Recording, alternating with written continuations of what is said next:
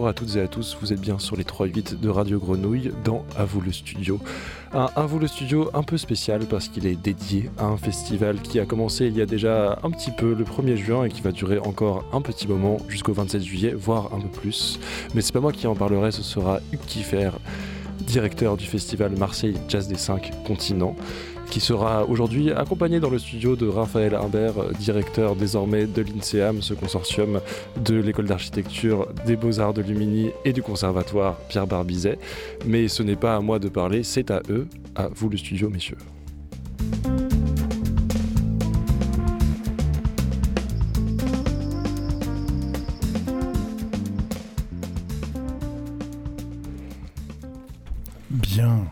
Bonjour Hugues. Ben, bonjour Raphaël, c'est incroyable de se retrouver dans cette configuration-là, c'est super. Ouais, c'est une vraie jam session en fait. On essaye, on est, on est tous les deux dans le studio et, et, et, on doit y aller. Alors si tu permets, je, je c'est toujours les petits moments là. On vient de, faire une super euh, annonce par Théo dans le cadre de cette émission, et donc c'est le moment où on fait une petite correction, euh, un petit correctif, si tu permets, euh, protocolaire. C'est-à-dire qu'en fait, je viens d'être nommé directeur général de l'INSEAM, mais qui ne comprend pas l'école d'architecture. C'est l'école des beaux-arts, le conservatoire et l'Institut de formation artistique Marseille-Méditerranée. L'INSEAM, ça veut dire Institut national supérieur d'enseignement artistique Marseille-Méditerranée, et ça fait trois mois que je m'entraîne à le dire d'un coup comme ça. Et vous avez tout de suite compris qu'en fait, on devrait parler du festival d'ici 25 minutes, c'est-à-dire au moment où on aura le générique de fin. Voilà. ça te va? Oh, ça, me, ça, me, va tout à fait. Ça, va attirer tout le public. Au moins, ah bah carrément. captive. Non, mais puis il faut qu'on donne plein d'infos. Non, ce que, par contre tu caches derrière, euh, et parce que tu es timide et modeste et chacun le sait, c'est que tu es un grand. C'est une de, mes nombreuses qualités. tu es un grand saxophoniste et c'est pour ça euh, aussi qu'on est là ensemble pour euh, la direction de ce conservatoire et ce qu'on va y mettre pendant ce festival. Tout à fait. Et puis, euh, je suis aussi un enfant du festival. Je, tiens à le dire, la première fois que j'ai fait une grande scène dans un festival de jazz, c'était en 1900. Je crois que c'était la première édition. On avait fait les musiques sacrées de Duke Ellington. Euh, et, et donc, je Ouais, je suis un enfant de ce festival. Ma carrière a été portée notamment par, par ce festival et en fait, d'une certaine manière, on s'est développé un peu. J'ai l'impression toujours d'avoir développé euh, ma musique, euh, ma carrière et tout en même temps que le festival et réciproquement. J'ai un lien très très fort avec ce festival. C'est pour ça que je suis ravi d'être là et en ta compagnie. Et euh, ça t'amène au, conservatoire et ça t'amène maintenant à la direction de cette établissement et qu'il faut rappeler quand même c'est dans cet établissement que tu as appris la musique Tout à fait. et que c'est dans la première classe euh, du conservatoire euh, supérieur en de jazz en mhm. France que tu as appris et maintenant tu diriges ce conservatoire et maintenant plus puisque c'est le fameux INSEAM dont on parlait tout à l'heure oh. mais pour dire que euh, effectivement ce parcours il a beaucoup de sens quoi ah bah, il a du sens d'autant plus que moi je suis un autodidacte hein. J'ai jamais pris un cours de saxophone de ma vie. Alors ça peut paraître étrange euh, par rapport à tout ce que tu viens de dire, mais en fait la classe de jazz, effectivement tu le rappelais, c'est la première classe de jazz qui a été créée dans un conservatoire en France par Guy Longnon à l'époque, c'était en 63, à la demande de Pierre Barbizet. Pierre Barbizet, c'est cet immense pianiste qui a été directeur du conservatoire jusqu'en 89, de 62 à 89, et qui euh, donc qui donne le nom du conservatoire. Euh, et, c'était une classe un peu particulière parce qu'elle accueillait euh, vraiment des gens très différents. Et moi, j'étais autodidacte, j'avais 18 ans, euh, j'avais envie de rencontrer du monde, j'avais envie de comprendre ce que je jouais un peu naturellement. La première chose que j'ai faite en, en, découvrant le saxophone à 15 ans, c'était de prendre, mettre des disques et de jouer dessus. Ce qui est d'ailleurs peu ou prou un des actes pédagogiques les plus importants dans l'histoire du jazz, c'est lié à l'enregistrement. Notre partition à nous, jazzman, c'est le, c'est le disque, c'est l'enregistrement. Et très souvent, on a plein de récits comme ça de musiciens qui, qui mettent un, disque et qui jouent dessus. Alors en plus, avec les vinyles à l'époque, dans les années 40, euh, jusqu'à une époque récente, puis ça revient, tu pouvais changer la vitesse en plus de la, de la rotation du disque.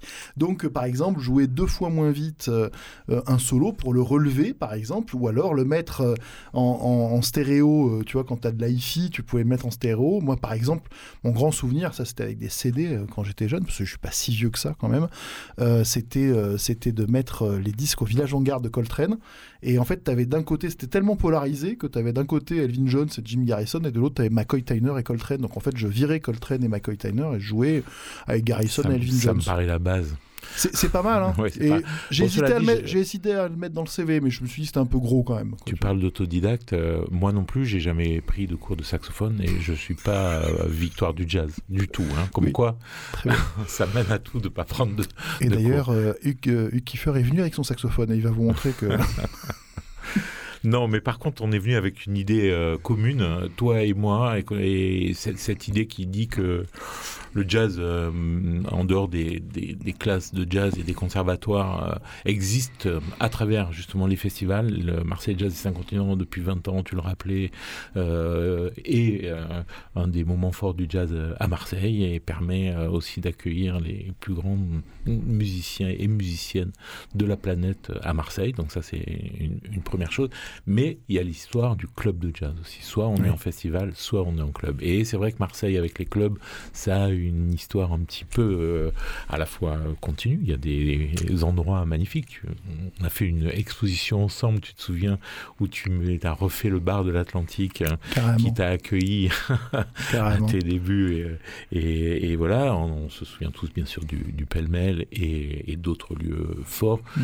euh, dans le coin. Mais maintenant, on manque un peu de, de, clubs ici, alors qu'il y a une scène qui est incroyablement vivante. Mais elle est même, elle est même plus vivante qu'elle ne l'a jamais été bon, nous, au conservatoire, on est un peu au centre de cette activité-là, mais il y a une multitude de jeunes musiciens, puis de musiciens qui viennent de partout, Marseille à la côte en ce moment, euh, culturellement, et on sent au niveau des, des gens qui s'installent ici, il y a des mélanges, il y a des rencontres assez incroyables. Je pense qu'on n'est pas au bout de nos surprises par rapport à la production que ça va provoquer dans les années qui viennent. On a beaucoup de petits lieux, pas mal d'endroits où il y a des jam sessions, des choses, mais ça reste des, endroits alternatifs ou des endroits un petit peu de circonstance. C'est-à-dire que le vrai club de jazz, celui où tu, où tu arrives à 22h et tu le quittes tant bien que mal à 2h, voire plus, bah, là, pour le coup, il y en a, il y en a peu ou pas. Quoi, et, puis, et puis beaucoup, euh, quand, quand, tu arrives dans une ville, parce que c'est ce qui se passe, euh, nous quand on, on voyage, on regarde où sont les clubs de jazz et où mm. est-ce que ça joue, mais euh, on nous demande beaucoup aussi, on a des gens qui passent à Marseille, mais où est-ce que ça joue ce soir? Et c'est vrai qu'on a parfois des difficultés. Mais là, pendant le festival, on a décidé, toi et moi, ensemble, parce que au nom de cette histoire commune euh, des 23 ans et bien avant, puisqu'on se connaît bien avant pour d'autres expériences encore, euh, de, d'ouvrir dans la cour du conservatoire Pierre Barbizet mhm. un jazz club euh, éphémère de 22h à 2h du matin, du 24 juillet au 27 juillet. C'est ça. incroyable quand même. Bah, c'est d'autant plus incroyable que moi, parmi mes meilleurs souvenirs de spectateurs et de musiciens au festival, c'était souvent les afters. C'est-à-dire qu'après le concert officiel, bon, j'ai des souvenirs absolument incroyables. Moi, j'ai un souvenir particulier du concert de Wayne Shorter, une des premières fois qu'il jouait avec son fameux quartet, le dernier. Et en parler me, provoque beaucoup d'émotions parce qu'il nous a quittés il y a quelques temps. C'est un des plus beaux concerts qui ait jamais eu lieu, qui avait été assez incompris par une partie du public du festival. Mais pourtant, c'est peut-être le concert dont on parle le plus des années après.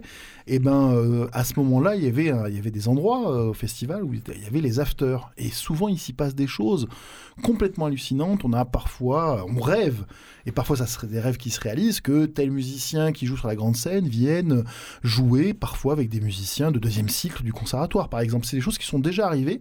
Bah là, on s'est dit, euh, bah, le mieux, c'est de le faire au conservatoire même, non? C'est quand même un lieu assez incroyable. En plus, c'est un club euh, extérieur, parce qu'on est quand même dans la allez, je vais le dire, c'est quand même la plus belle acoustique extérieure de Marseille. On est dans une cour d'honneur absolument extraordinaire dans ce grand palais 19e. On peut mettre 500 personnes, hein, c'est une grande cour, mais qui est en plein centre-ville, fermée de l'extérieur.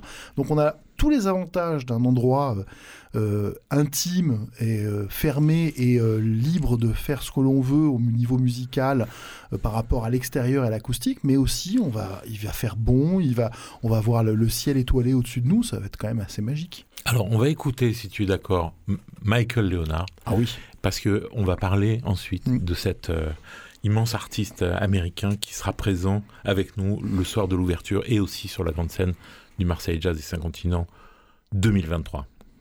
Mm-hmm.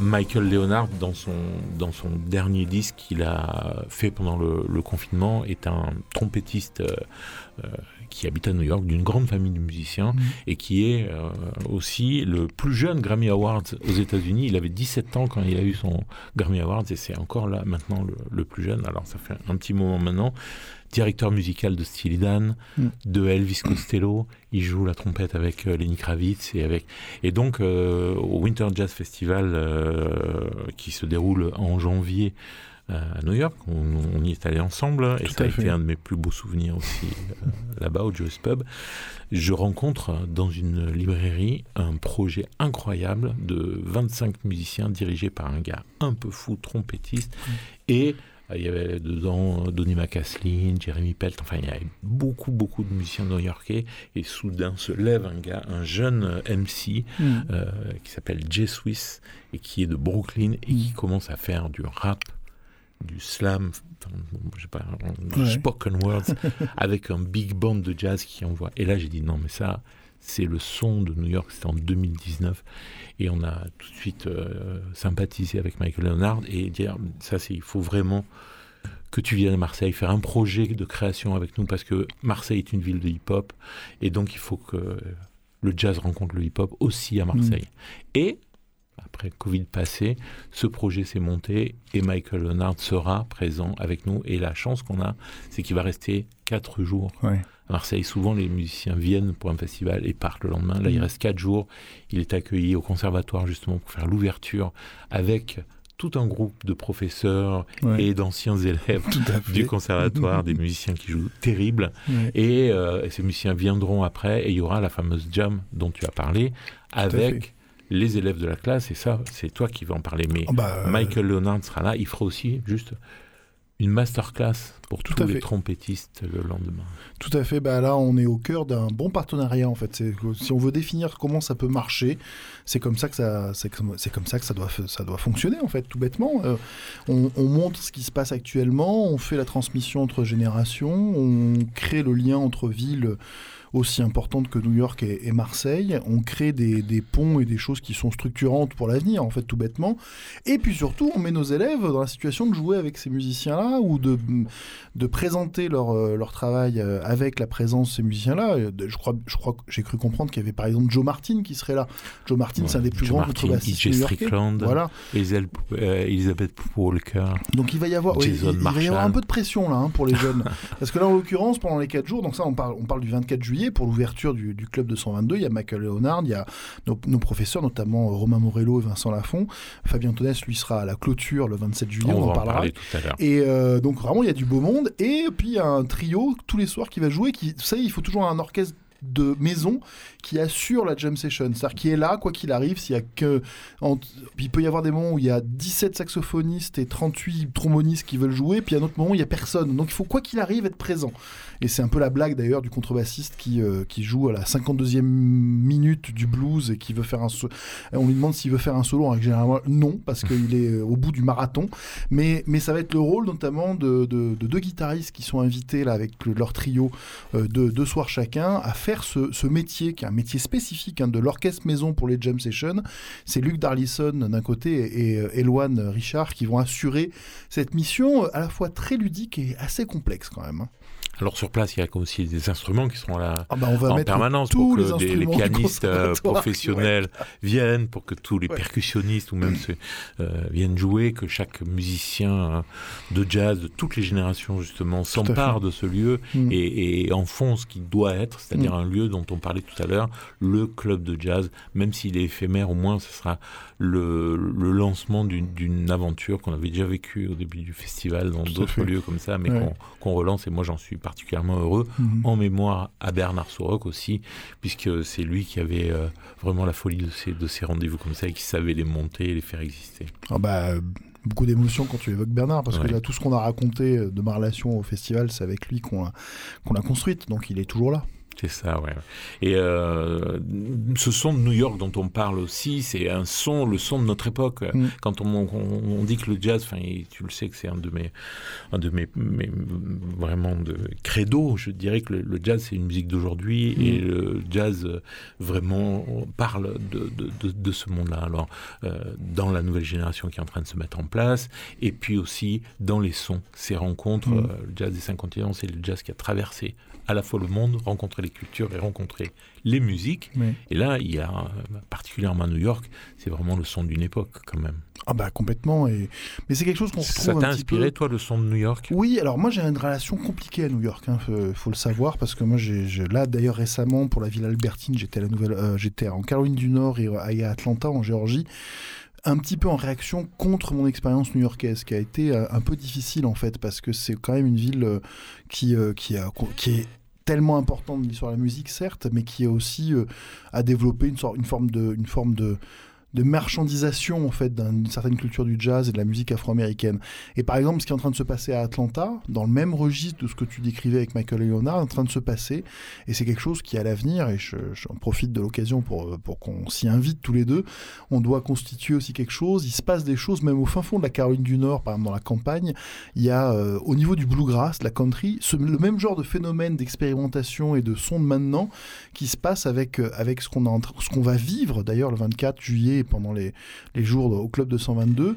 Et ça, peut-être que ça peut être le moment où on lance quelque chose qui va être peut-être le moment de la rencontre entre Marseille et tous ces phénomènes-là, en fait, euh, à l'avenir. Mais évidemment que New York euh, constitue un son, constitue une dynamique qu'on va mettre en avant dans ces, dans ces jours-là. Est-ce que ce son, on peut l'écouter encore en en rendant un hommage aussi à un grand, grand musicien qui a disparu et moi qui me touche beaucoup parce que quand il est venu sur la scène du festival, on a eu vraiment des rapports très, très enfin, voilà, émouvant, très très émouvant, euh, c'est Roy Hargrove. Ah bah, il faut écouter ça, puis en, fait, on, peut, en plus on va sentir le, sens de l'hospitalité de ces gens-là. C'est-à-dire que Roy Hargrove, tu l'as dit, chaque fois que nous, jeunes musiciens, on le croisait, il était toujours là en train de nous montrer quelque chose à la trompette ou nous, nous inviter à jouer dans une jam session. Donc c'est un petit peu ça qu'on va aussi essayer de, de développer.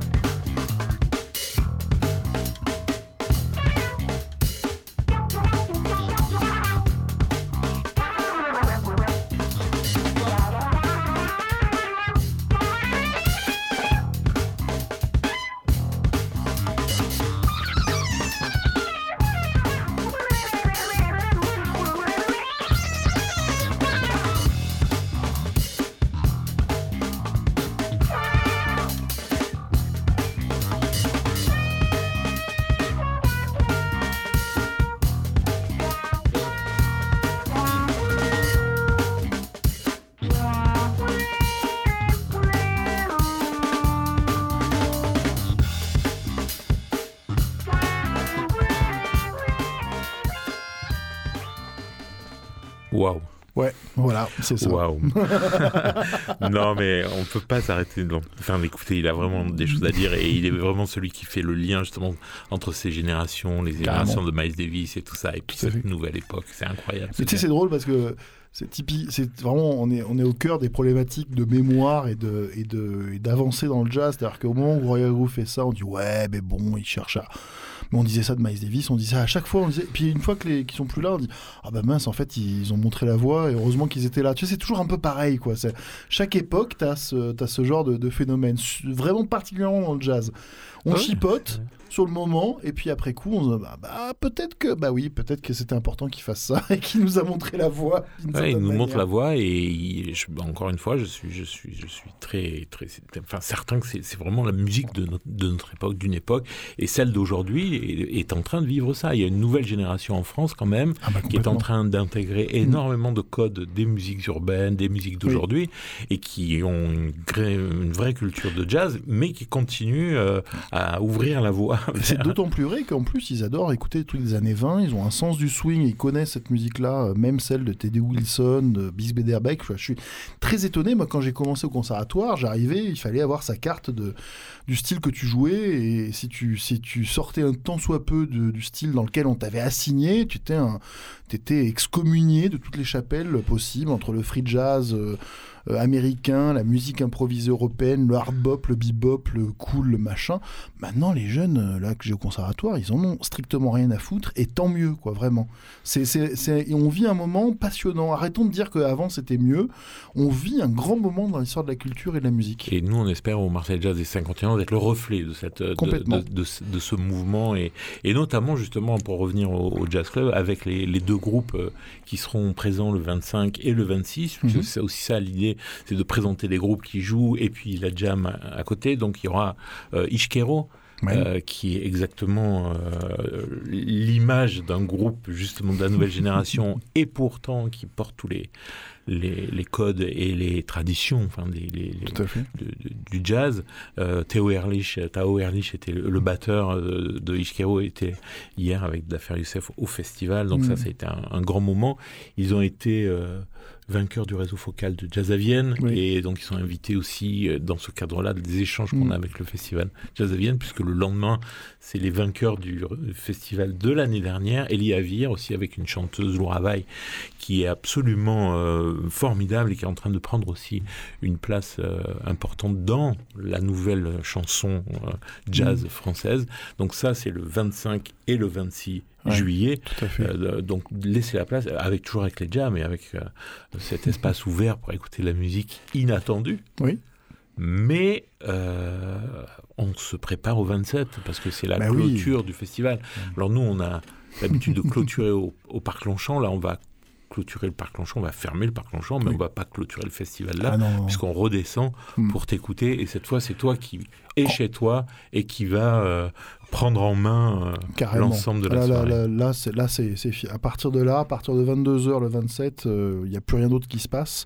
Mais je voudrais préciser deux choses. Hein. c'est, c'est, d'abord, c'est rappeler à quel point le festival à cette, euh, à cette, euh, cette attention pour la jeune génération et notamment pour nos jeunes à nous. Et ça, c'est quand je dis nos jeunes à nous, notamment du conservatoire, mais cette nouvelle génération de musiciens euh, à Marseille qui est quand même en train de, de, créer des choses assez incroyables. Et ça, vous avez toujours eu le, le regard vraiment, vraiment précis là-dessus. Et puis effectivement, il y a ce côté ce côté de faire la fête aussi. C'est-à-dire qu'il y a un côté, il y a tous les styles, il y a, y, a, y a tout ce qui est représente le jazz actuel et est présent.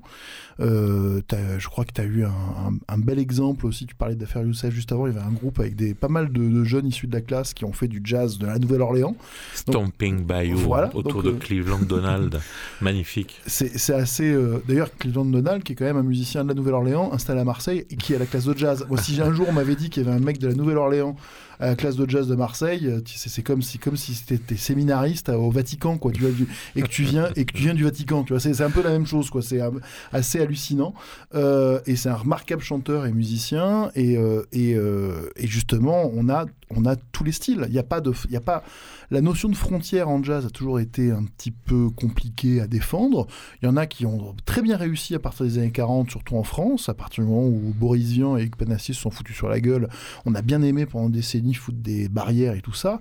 Tout ça est en train de joyeusement exploser et on va en mettre une sacrée couche le 27, puisque là, euh, on, va vraiment. Alors en termes de génération, on peut pas faire mieux parce que j'ai quelques copains sur scène qui sont qui étaient à la classe de jazz avant que j'y sois. Voilà, donc euh, là, on aura quelques. On donnera pas de nom. On ne donnera pas de nom, mais vous allez deviner assez rapidement. Et puis, on a des jeunes euh, qui viennent de sortir, euh, qui sortent de la classe, et puis ceux qui seront là aussi pour animer la jam session avec nous. Enfin, là, dire qu'il y aura une première partie, une deuxième partie, je pense qu'on va vite exploser le, aussi les, frontières chronologiques de la soirée. En plus, c'est sur un thème dont tu me parles depuis très longtemps, c'est effectivement le bal. Bah, c'est le bal en fait. C'est le bal, si le on bal fait une jazz. bah, le, en fait, le jazz, c'est une musique de danse on doit danser, et on doit, on doit danser sur du free jazz. Par exemple, on va jouer des thèmes d'Ornette Coleman, l'inventeur du free jazz, qui sont ultra dansants. Hein, vraiment, il y en a notamment un thème qui s'appelle Dancing in the Head, hein, danser dans la tête, qui est, qui est en règle générale le truc le plus insupportable, ou le plus dansant, et ou le plus dansant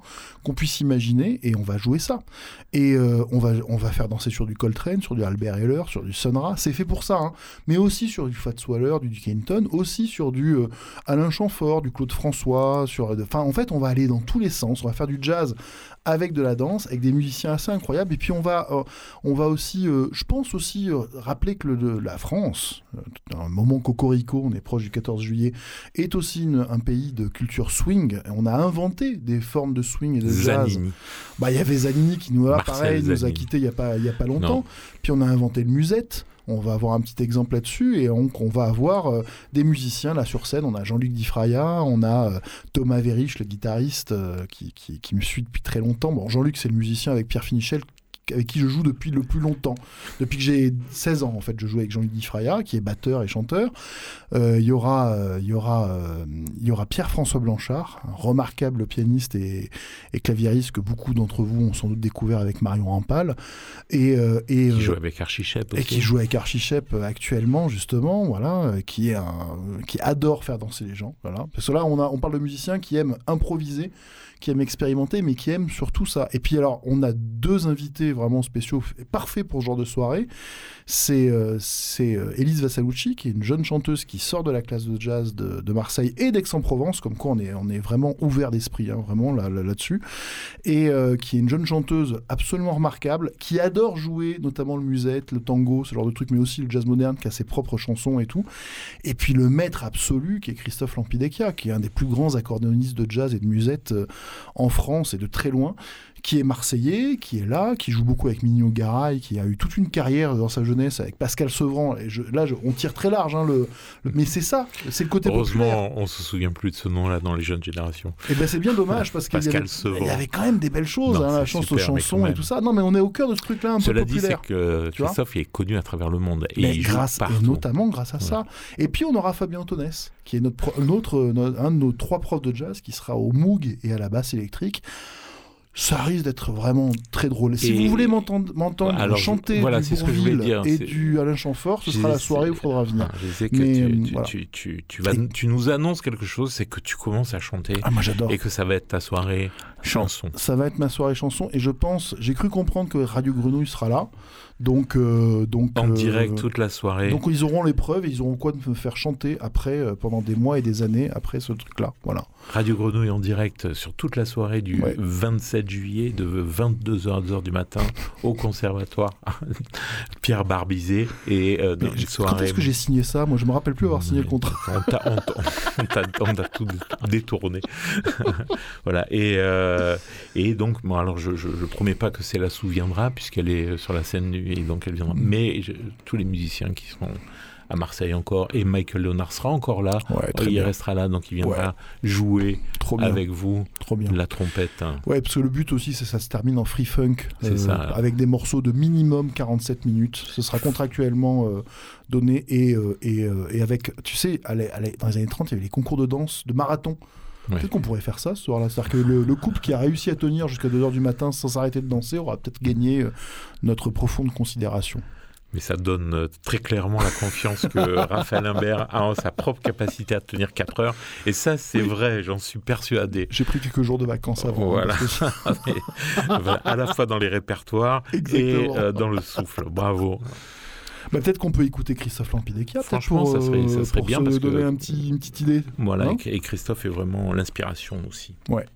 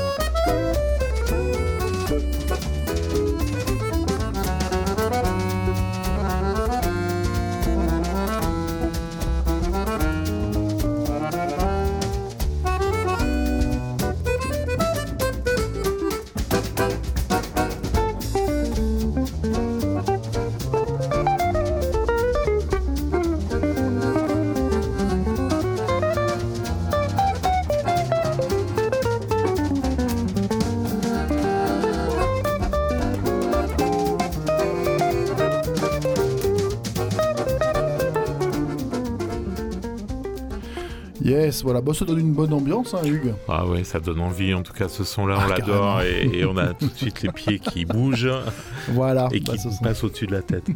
eh ben, ce, sera le- ce sera un peu le ton de non seulement de cette soirée, mais je pense que ce sera un peu le ton de toutes les soirées qu'on va faire au club de 122. Et, euh, Merci, Raphaël Imbert, saxophoniste, directeur de conservatoire, directeur de d'INSEAM maintenant, directeur de la Méditerranée et, Ouais, euh, et surtout et surtout chef d'orchestre et chef de bande. Ça, j'adore le dire parce que c'est vrai bah, que tu amènes derrière toi et autour de toi beaucoup beaucoup de monde et une belle énergie. Merci Hugues Kiefer, directeur du Marseille Jazz des Cinq Continents, du plus grand festival de Marseille de jazz du monde de la galaxie. Et, euh, et merci Radio Grenouille de nous donner l'occasion. Oh, ils ont eu un petit peu peur. Ils- tout d'un coup, ils se sont rendus compte qu'ils ont filé le micro à deux bavards. Et, et- On n'avait pas la clé du studio, on n'a pas pu le fermer de l'intérieur. Voilà, on n'a pas pu le fermer de l'intérieur et tout, mais quand même, on y est à peu près arrivé. On n'a que 15 minutes de retard, ce qui, en ce qui nous concerne, relève du miracle, je pense. hein. Merci à toutes Merci à tout le monde. et à bientôt Radio Grenouille euh, en direct du conservatoire. À bientôt.